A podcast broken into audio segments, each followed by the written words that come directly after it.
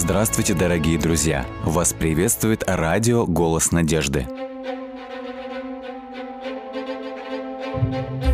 В эфире радио «Голос надежды» программа «Территория разумного замысла».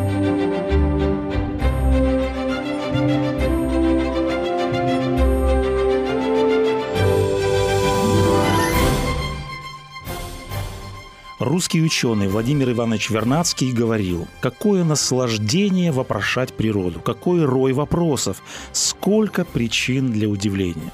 Господь Бог, Его могущество и творческая сила открываются не только в книге Библии, но также и в книге природы. К сожалению, мы редко листаем страницы этой книги. Давайте обратимся к этой книге и поговорим о славе Бога, которая открывается в Его творении библейском повествовании о творении перед каждым актом творения Бог сначала произносит слово, каждому этапу творения предшествует фраза «и сказал Бог», а потом говорится «и стало так». И после этого каждый раз повторяется «и увидел Бог, что это весьма хорошо». Псалмопевец говорит «Словом Господа сотворены небеса, и духом уст его все воинство их, ибо он сказал и сделалось, он повелел и явилось». В данных текстах идет речь о природе Слова Бога. Слово Бога обладает могущественной способностью творить из ничего. Надо сказать, что текст Библии не пытается доказать факт существования Бога, Библия лишь констатирует данный факт. Когда мы смотрим на первую главу книги «Бытие» в целом, мы можем увидеть, что все повествование о творении можно разделить как бы на две части, на два цикла. Первый, второй и четвертый дни – это деяния Бога в космосе. В эти дни Бог создает, Бог созидает небо, землю, солнце, луну и звезды. То есть Бог сначала как бы созидает, формирует инфраструктуру всего мира, Он приготавливает небо и землю, Он создает условия для жизни, а потом в третий, пятый и шестой дни Он начинает творить уже непосредственно на земле. Давайте обратимся к первому этапу творения. Повествование о творении начинается со слов. «Вначале сотворил Бог небо и землю». Бог вначале формирует планету Земля. И далее сказано, Земля же была безвидна и пуста. После этого Господь дает повеление. И сказал Бог, да будет свет, и стал свет. Данный текст обычно вызывает вопрос, если светило Господь сотворил только в четвертый день, о каком свете может идти речь в данном тексте – Текст отвечает на данный вопрос. Сказано «И отделил Бог свет от тьмы, и назвал Бог свет днем, а тьму ночью». В результате чего происходит смена дня и ночи. Это вращение или полный оборот Земли вокруг своей оси в течение 24 часов. Поэтому мы можем сказать, что здесь, скорее всего, идет речь о том, что Бог привел Землю в движение или установил законы, по которым происходит вращение Земли вокруг своей оси. Вот как об этом говорит Мидраж, то есть еврейское толкование Торы. Там сказано, «В первый день Элохим сотворил время, определив для ночи и дня отрезок в 24 часа. Он повелел свету «ты господствуешь днем», а тьме сказал «ты господствуешь ночью». И все же остается вопрос, если не было солнца, если не было светила, что было источником света в первый, второй и третий дни – если не было Солнца, как вообще могла существовать планета Земля? Мы знаем, что планеты Солнечной системы двигаются по своим орбитам вокруг Солнца. Подобных вопросов порой немало. Первая глава книги «Бытие» поднимает извечный вопрос, кто должен определять истину, разум или Библия? В Священном Писании сказано, «Можешь ли совершенно постигнуть Вседержителя?» Деяния Бога, они за пределами нашего ограниченного понимания. Немецкий реформатор Мартин Лютер говорил о сотворении мира. Если вы не в состоянии понять, как это могло произойти, то воздайте должное Духу Святому. Он знает больше вас. И все же давайте вернемся к вопросу об источнике света в первый день. Книга «Псалтырь», 103 псалом. Здесь псалмопевец также перечисляет дни творения. И посмотрите, что он говорит о первом дне творения. Он говорит о Боге. Ты одеваешься светом, как ризою, ты простираешь небеса, как шатер. Данный текст указывает на то, что сам Бог мог быть источником света в первый день. Об этом же говорит и книга Откровения. Там сказано о новой земле и о новом Иерусалиме. И город не имеет нужды ни в солнце, ни в луне для освещения своего, ибо слава Божия осветила его. Давайте посмотрим, что происходило во второй день творения. «И сказал Бог, да будет твердь посреди воды, и назвал Бог твердь небом». Твердь с древнееврейского переводится еще как небосвод или пространство. И посмотрите, какова функция небосвода или этого пространства. Сказано в тексте «Пусть отделяет он воды от воды» или «одни воды от других». И вот какой процесс произошел далее. В тексте сказано «И отделил Бог воду, которая над твердью, над небосводом, от воды, которая над твердью. И стало так». Здесь сказано, что Бог разделил воды вверху от вод внизу. То есть воды внизу – это водные океаны на земле. Но что может означать вода, которая над твердью, над небосводом?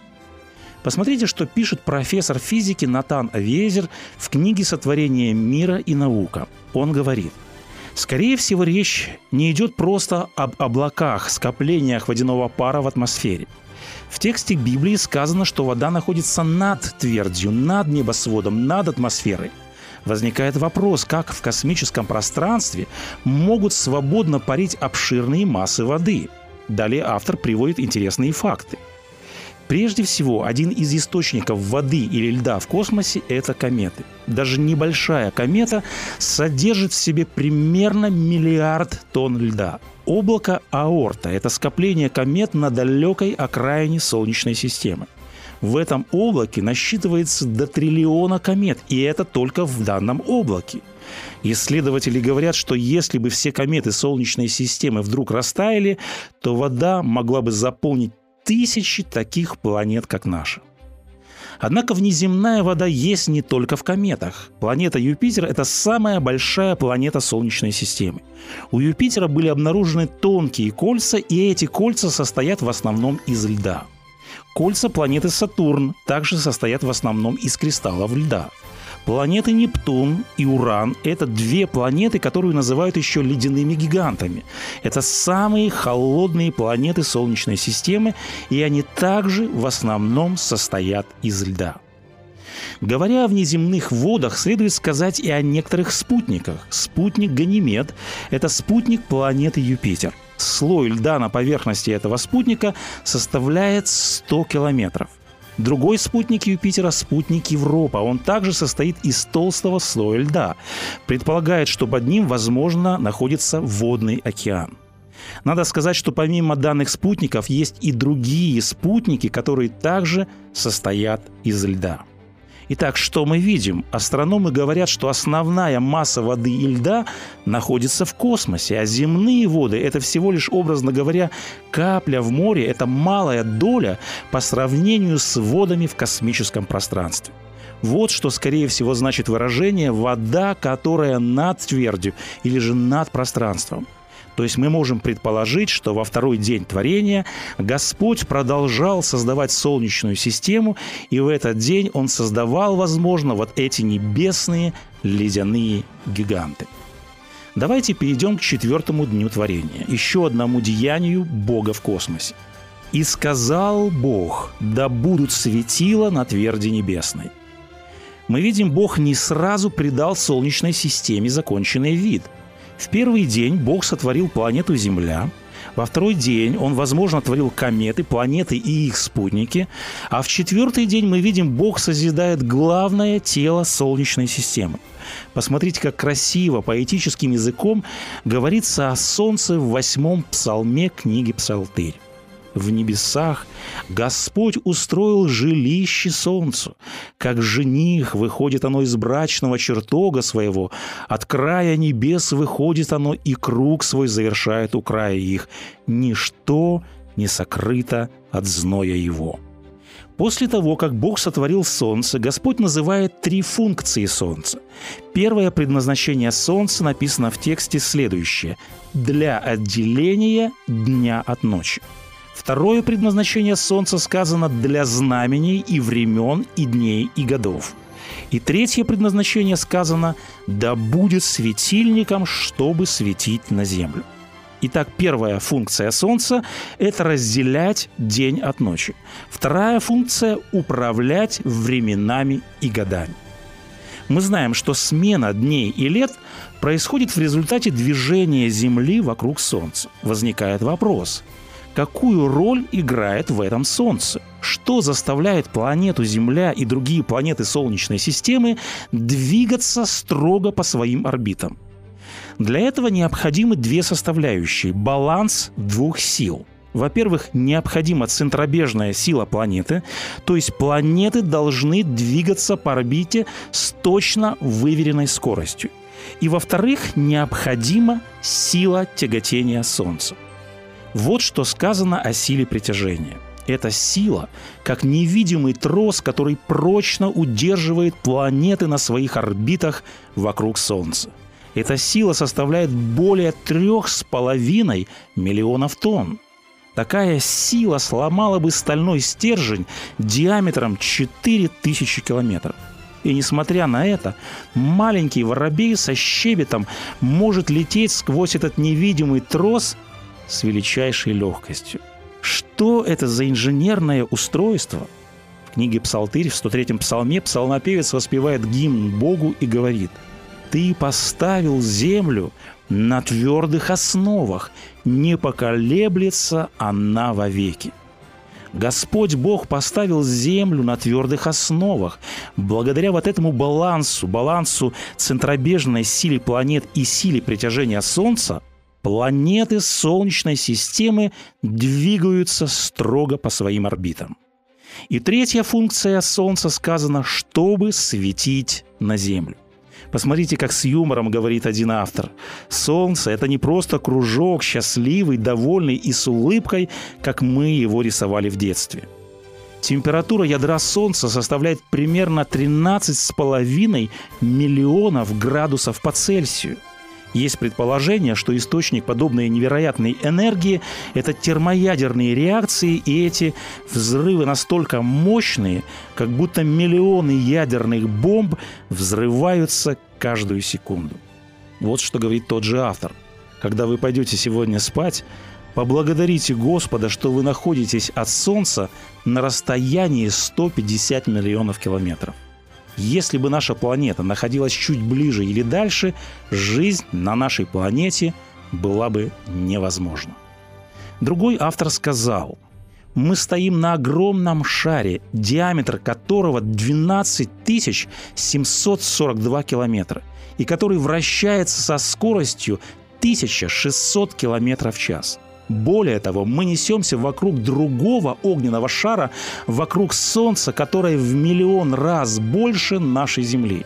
И мы думаем, что это обычный день, что это обычное явление.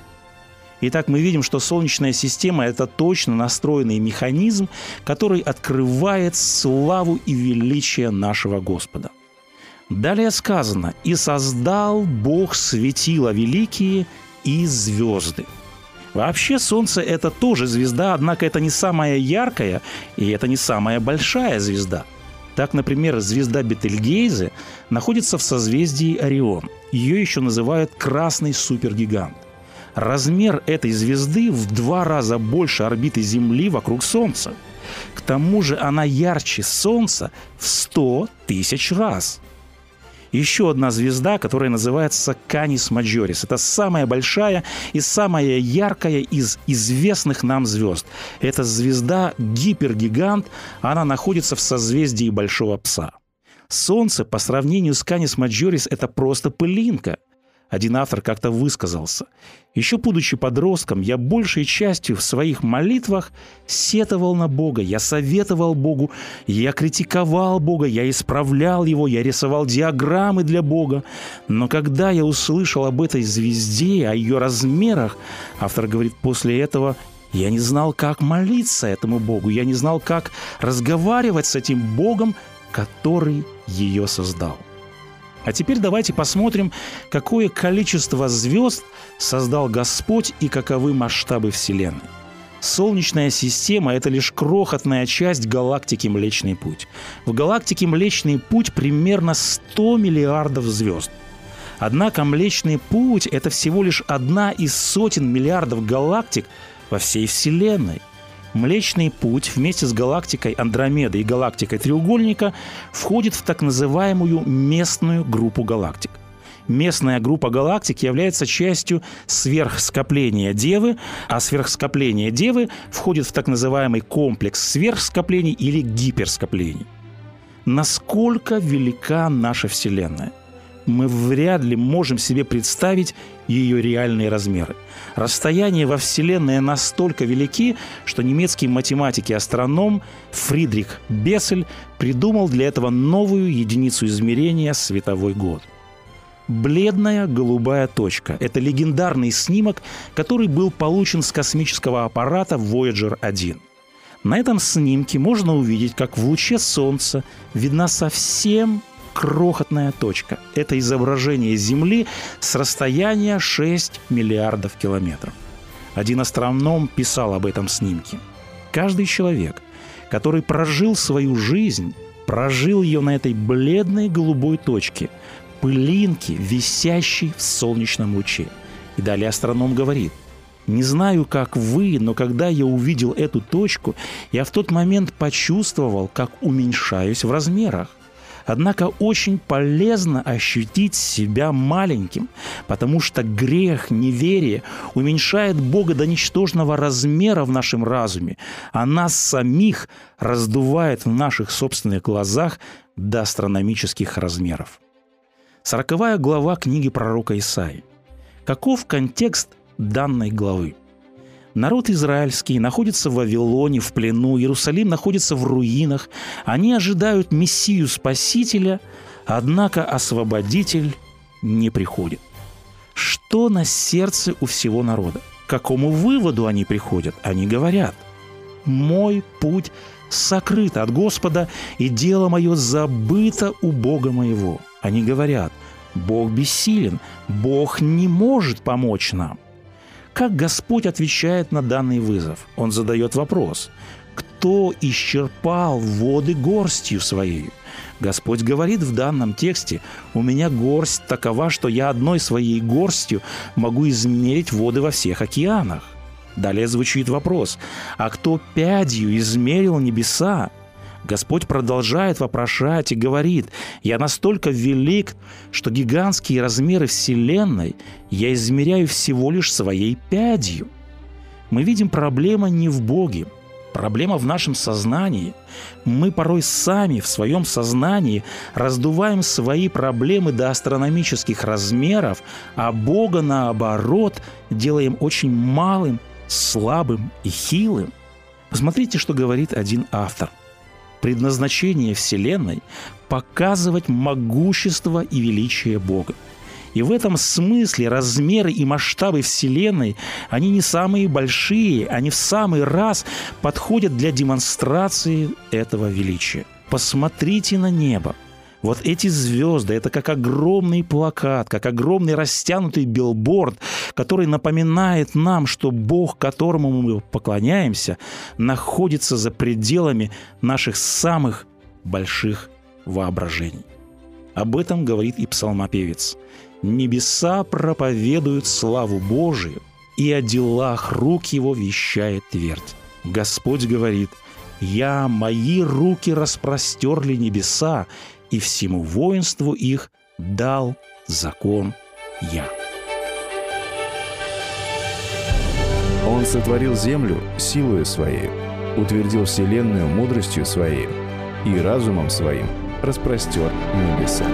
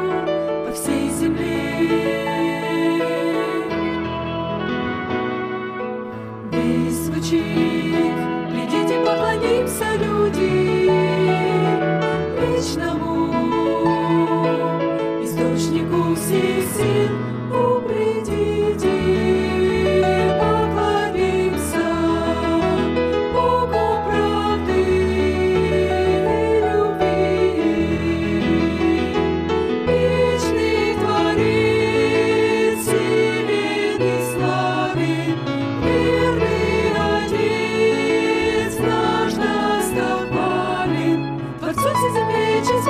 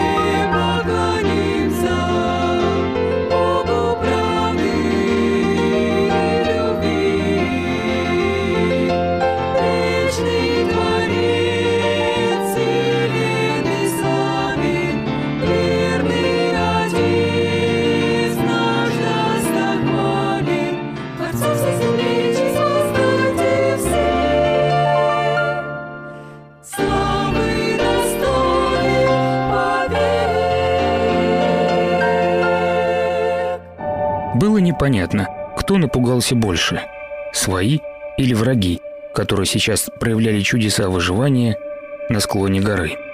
Свои, а это были большие отряды с востока, во главе с легендарным вождем, пришли ночью и сходу ударили по тылам этой разношерстной сборной армии. И враги разбежались бы, но им помешали камни.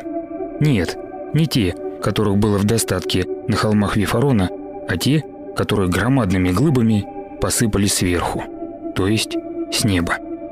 Казалось, что великан в Поднебесье хорошо видит, что, нападая на одних, воины не смогут догнать другие отряды, прытко растекающиеся по земле. И лукавство трусливых было обильно вознаграждено усилившимся до дождя камнепадом. Гул от каменного ливня вызвал отропь у наступавших, и было решено разделиться, ибо еще три части армии отступали по своим, только им известным путям. Догнать их и ликвидировать не хватало людей, времени и мудрости. Приковав себе внимание в этот переломный момент, вождь легенды своего народа, забравшись на перевернутую телегу, вглядывался в небеса, из которых вдали сыпались своим камни. Он был опытен и мудр, а мудрость сложные времена умеет полагаться на непредвиденное. Взывая к небу, ему пригрезился берег широкой реки, у которой сидел рослый человек, не спеша кидающий камни и смотрящий за кругами на поверхности. Внутренний страх и поспешность вождя стали для него заметны на фоне неспешной игры у реки. Человек перестал бросать камни и взмахнул рукой над рекою. Вода остановилась. И вождь все понял. Люди и мудрость у него были. Теперь ему дали в руки и время. Придя в себя, он поднял меч к небесам и закричал, что есть силы. «Стой, солнце над Гаваоном!» Сколько затем длился день, неизвестно, ибо мера времени перестала существовать.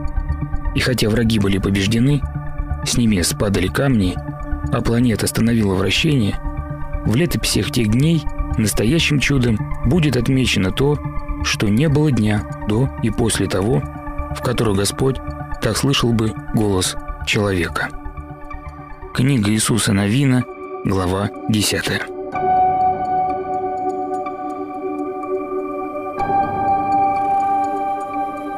С вами был Александр Медведков.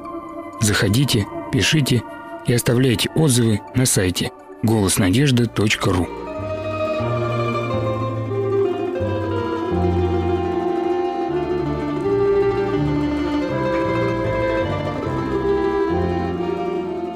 Дорогие друзья, вы можете оставить свои сообщения через WhatsApp и Viber по номеру плюс 7 915 688 7601 или позвонить нам на бесплатную линию, которая работает на территории Российской Федерации. Номер 8 800 100 ровно 1844. 8 800 100 ровно 1844.